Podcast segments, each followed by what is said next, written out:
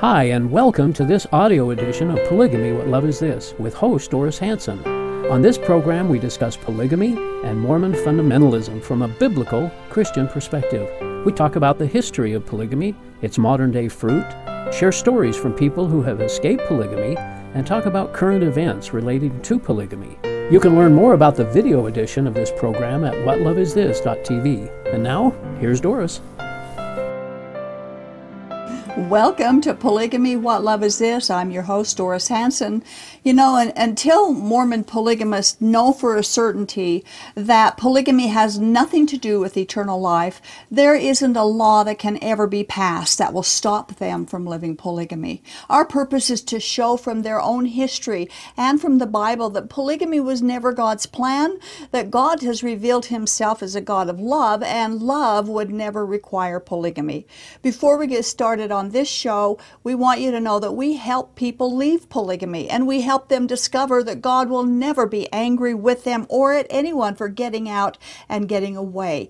For more information, you can call our toll free number 877 425 9993. We can discuss your situation. You can also go to our website, shieldandrefuge.org, to find out more information about us. You can also contact us about any of our shows, or if you want to be a guest and talk about your experience in polygamy, by emailing us at email at whatloveisthis.tv. Also, audio versions of our program are available to download. Just go to our website's main page, soundcloud.com slash what love is this for instructions. And our show is also on iTunes podcast.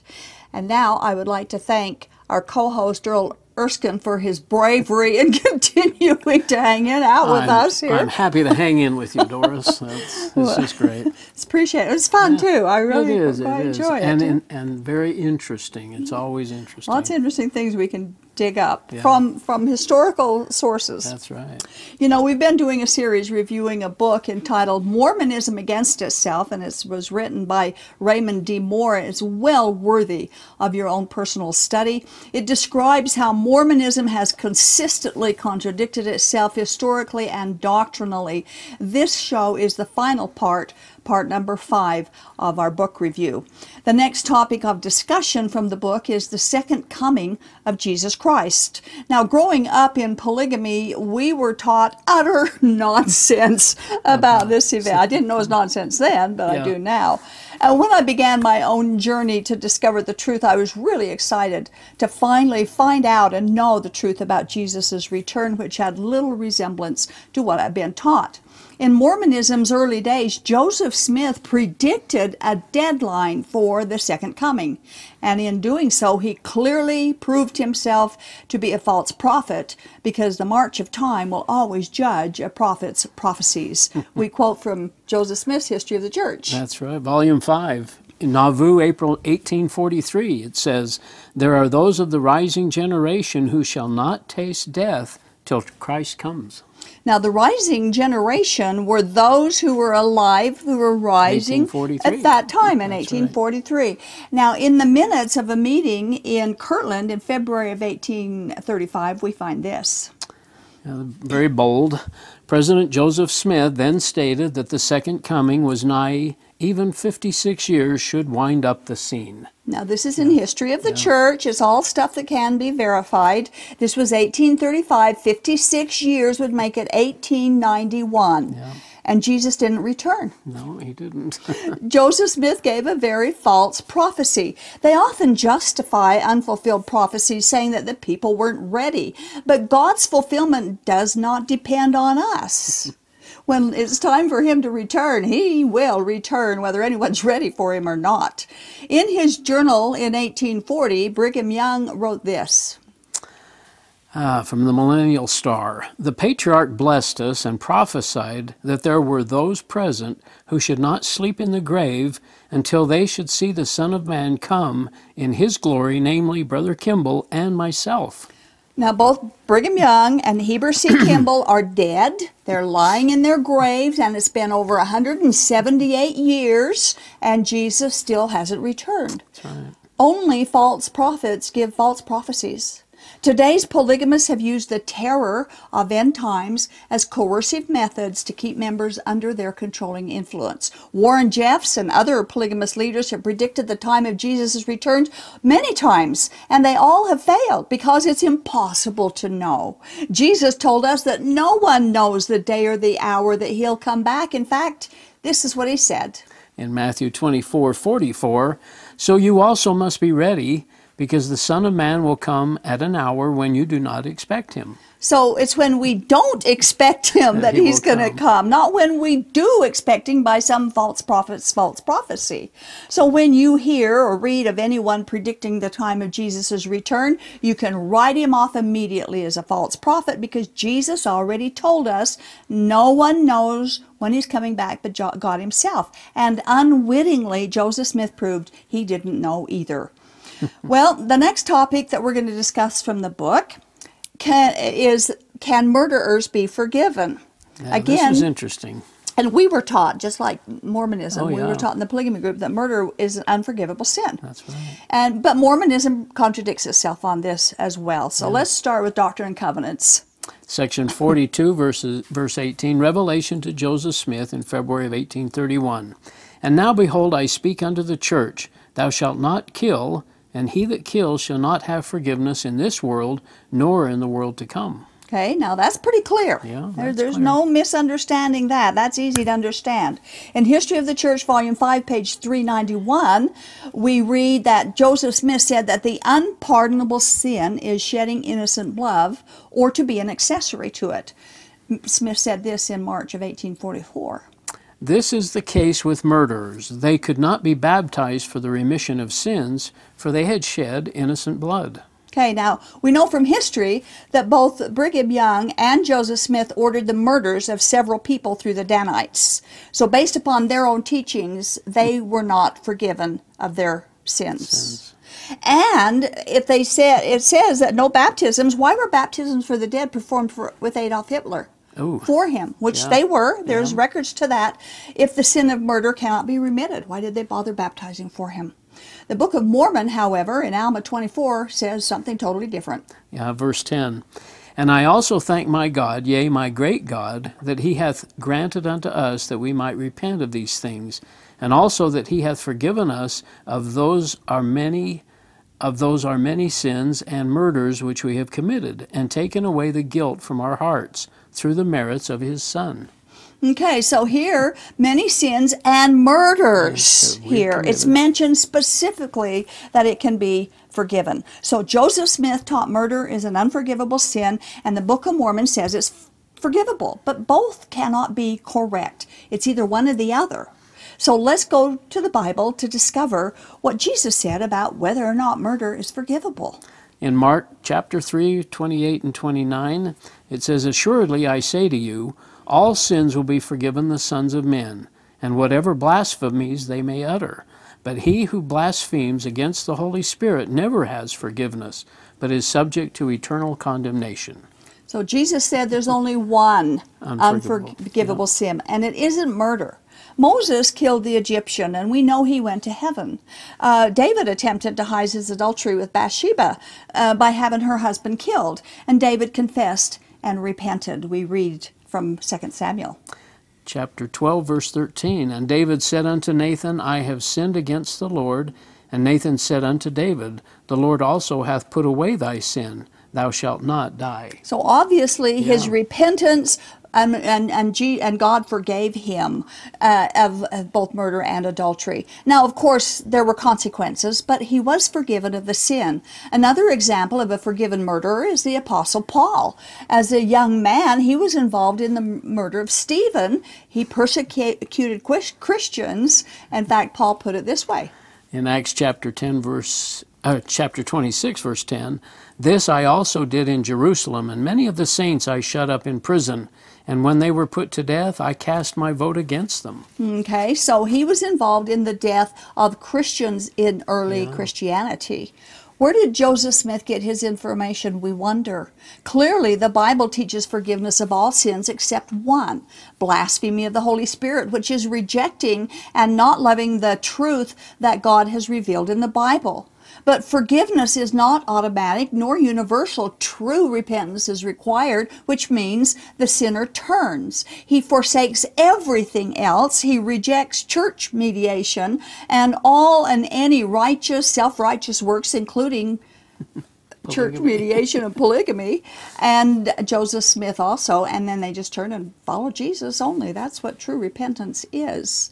The next topic asks the question when was the priesthood bestowed upon Joseph Smith? Very interesting. Joseph Smith received the lesser or Aaronic priesthood when he was more than 20 years old, with the promise that he would receive the greater priesthood later.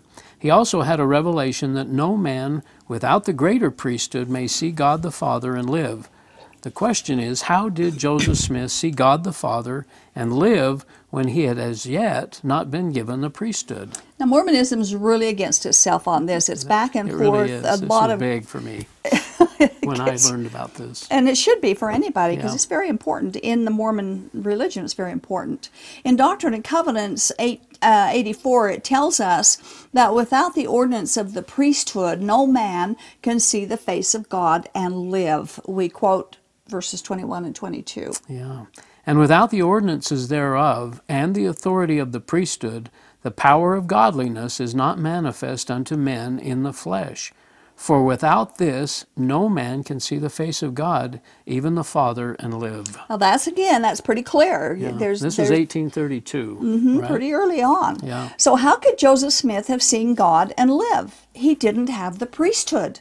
According to Doctrine and Covenants 13, Smith received the priesthood May 15th, 1829, yet he claimed he saw the Father and the Son in a vision in 1820 when he was only 14 years old. If one cannot see God and live without the priesthood, and Smith didn't get the priesthood before 1829, how did he see God and survive?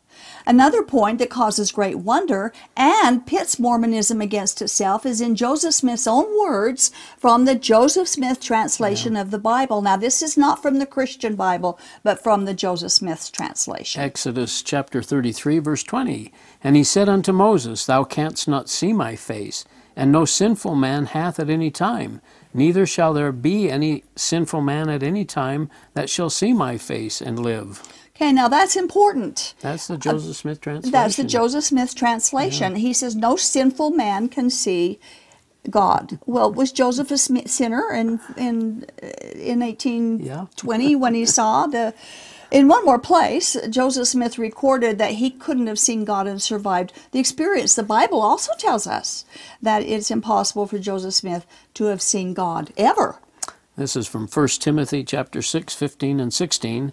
The King of kings and Lord of lords, who only hath immortality, dwelling in the light which no man can approach unto, whom no man hath seen, nor can see, to whom be honor and power everlasting. Amen. So it's impossible that he that he could have seen that he could have seen um, God. According to Joseph Smith, he for three reasons he couldn't have seen God. Number one was that he didn't have the priesthood. priesthood. Number two, that he was a sinner, and number three, it's impossible for God to be seen. So, which is it? Did Joseph Smith see God? If he did, that makes God a liar. If he didn't see God, then he is the liar, Yeah. claiming he had experiences he didn't really have. Frankly, I'd prefer to believe God. so. If Peter, James, and John conferred the Melchizedek priesthood on Joseph Smith and Oliver Cowdery in 1829, why did Joseph Smith say he received it in 1831? That's a that's a great big long study, you know. Yeah, that's but it that gives you something to look for uh, if you choose to do this study for yourself. Henry Caswall wrote a book in 1843. It was entitled City of the Mormons, uh, referring to Nauvoo. We would like to quote this from page 58. When the present generation of deceivers and of dupes shall have gone to their graves, a new class of Mormons may have arisen, educated in the principles of the sect, and taught by experience to disavow some features in their religion which are at present its shame and its disgrace. Boy, that certainly came to That pass, prophet- didn't it? prophetic, Yeah, very wasn't it? prophetic. This is Mormonism against itself, and this man did write the truth. There are many principles and features of original Mormonism that are now its shame and disgrace. Polygamy is one of them. For sure. Yeah. Um, the curse on the blacks is another. Uh, the forbidding the LDS missionaries to teach blacks is another. Blood atonement is certainly one of them. Uh, th- there's many other disgraceful um, features of the original uh, Mormonism. Today, they either downplay those Yeah. those controversial beliefs or they totally deny them. Uh, some hold that Joseph Smith. Uh, hold some hold that Joseph Smith is higher. I mean, like they put him on a real high pedestal than any man who ever lived. Yeah. Brigham Young presented Joseph Smith as greater than all others. We quote. From the Journal of Discourses, from the first day I knew Brother Joseph to the day of his death, a better man never lived upon the face of the earth. Ooh. They were so bold. Whoa, I guess. At least when John Taylor exalted Joseph Smith's memory, he allowed Jesus to be above Joseph. We read this. Yeah, he said, I believe that with the exception of Jesus Christ, there never was a greater prophet upon this wide earth than Joseph Smith. And of course, placing Smith on such a high pedestal is actually idolatry.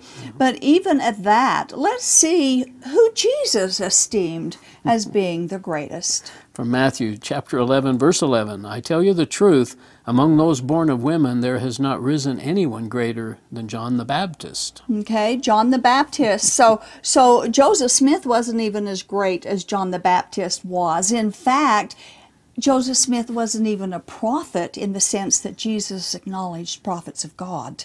We quote from verse 13. Mm, yeah, for all the prophets and the law prophesied until John. Now, Jesus said that. Yeah. That's the end of the prophets. All the prophets were until John the Baptist. There are no more prophets after John the Baptist. And in a letter that Willard Richards wrote to Brigham Young in 1844, he read this. The great event of 1844, which was the murder of Joseph Smith, so long anticipated, has arrived without a parallel since the birth of Adam. Ooh. Wow. Well, First of all, Adam wasn't born. No, true. So, so, so Joseph Smith's murder is considered more important than the agonizing death of Jesus Christ. Jesus nailed to a bloody cross to pay our sin debt, to for, to provide our forgiveness, uh, even the forgiveness of the evil sinners who nailed him to that cross.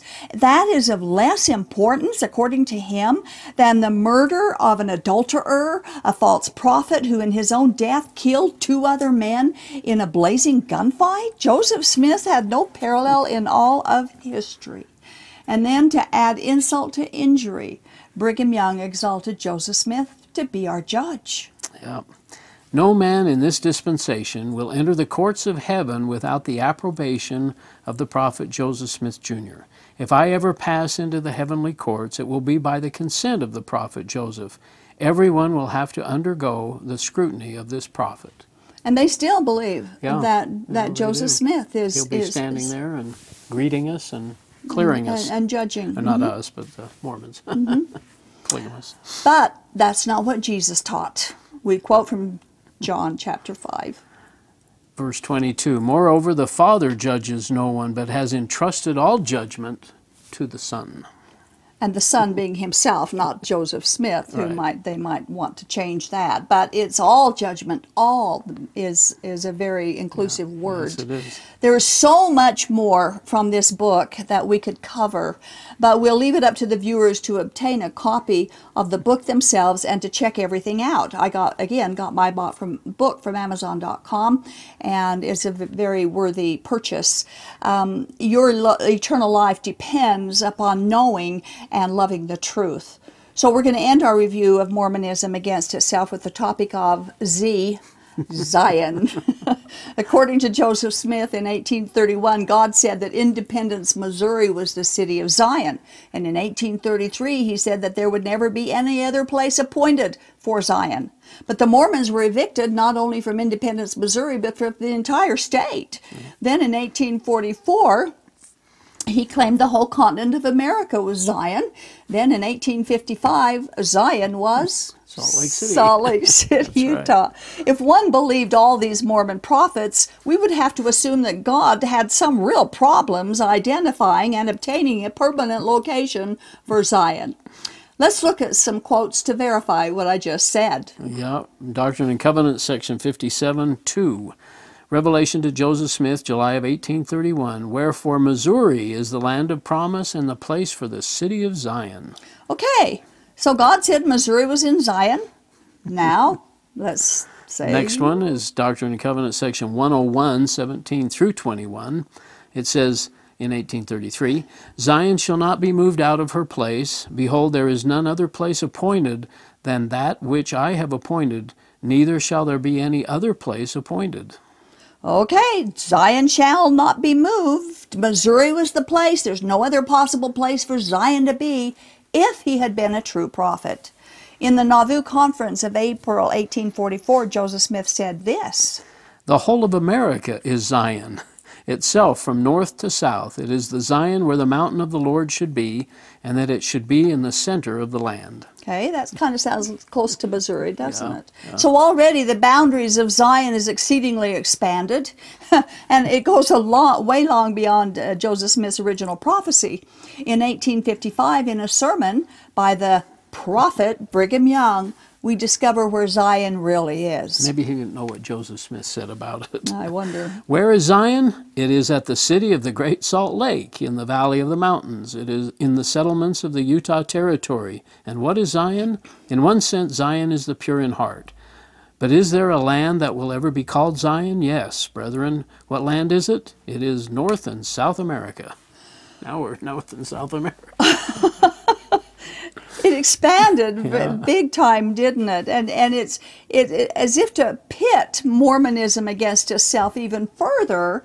Another prophet and seer, Orson Pratt, in March of 1872, preached that Zion is the church of the living God wherever it can be found. Oh, Did you know about that? Had you? Well, Zion in our hearts, and yeah, there was always that kind of Zion is where the saints are kind of Zion thing. is where the saints are. Did you know about these prophecies? I didn't know the- about the contradictions. No, that, that it couldn't be moved from Missouri. That that was it. That was I established. felt yeah, I felt Missouri was it. I That's what we were taught. that we would have to be yeah. run. We'd have to run back there when. you know everybody you know prepared to go back to Missouri Mm-hmm, when the when the calling came. Yeah, that's what we were taught as well. Of course, the Mormons were apostate, so they didn't get to go.